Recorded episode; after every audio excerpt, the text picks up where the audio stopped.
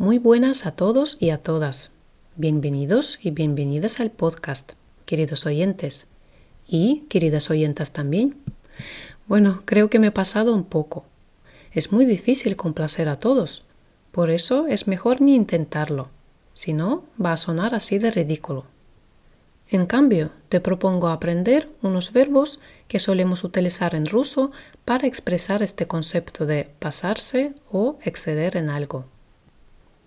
El primer verbo que vamos a ver es el verbo переходить. Lo utilizamos con la locución переходить черту, que significa pasarse de la raya. Переходить es un verbo imperfectivo y su pareja aspectual es el verbo перейти. Entonces podemos decir переходить черту o перейти черту, si ya lo hemos hecho. Vamos a ver un ejemplo. Nuestro jefe es muy exigente. A veces incluso puede pasarse de la raya. Наш начальник очень требовательный. Иногда даже может переходить черту дозволенного. Otro verbo, o mejor dicho, otra locución, es перегибать палку. Literalmente se traduce como doblar el palo.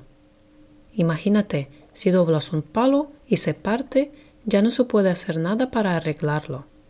De aquí, una persona que se pasa en sus comentarios o hechos hasta tal punto que ya no se puede revertir, decimos que él o ella перегибает палку. La pareja aspectual del verbo перегибать es перегнуть. Entonces, перегибать палку – estar haciéndolo ahora y перегнуть палку haberlo hecho ya. Vamos a verlo en contexto. Te has pasado con este comentario. Podrías haberlo ofendido. По-моему, ты перегнул палку. Мог его обидеть этим комментарием. Y el último verbo, que me encanta, es el verbo переборщить.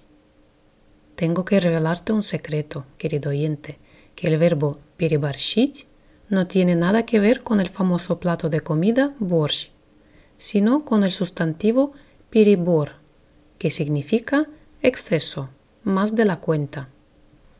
Vamos a ver un ejemplo. Ojo, no te pases con la sal. Смотри, не переборщи с солью. Y ahora la pregunta del millón.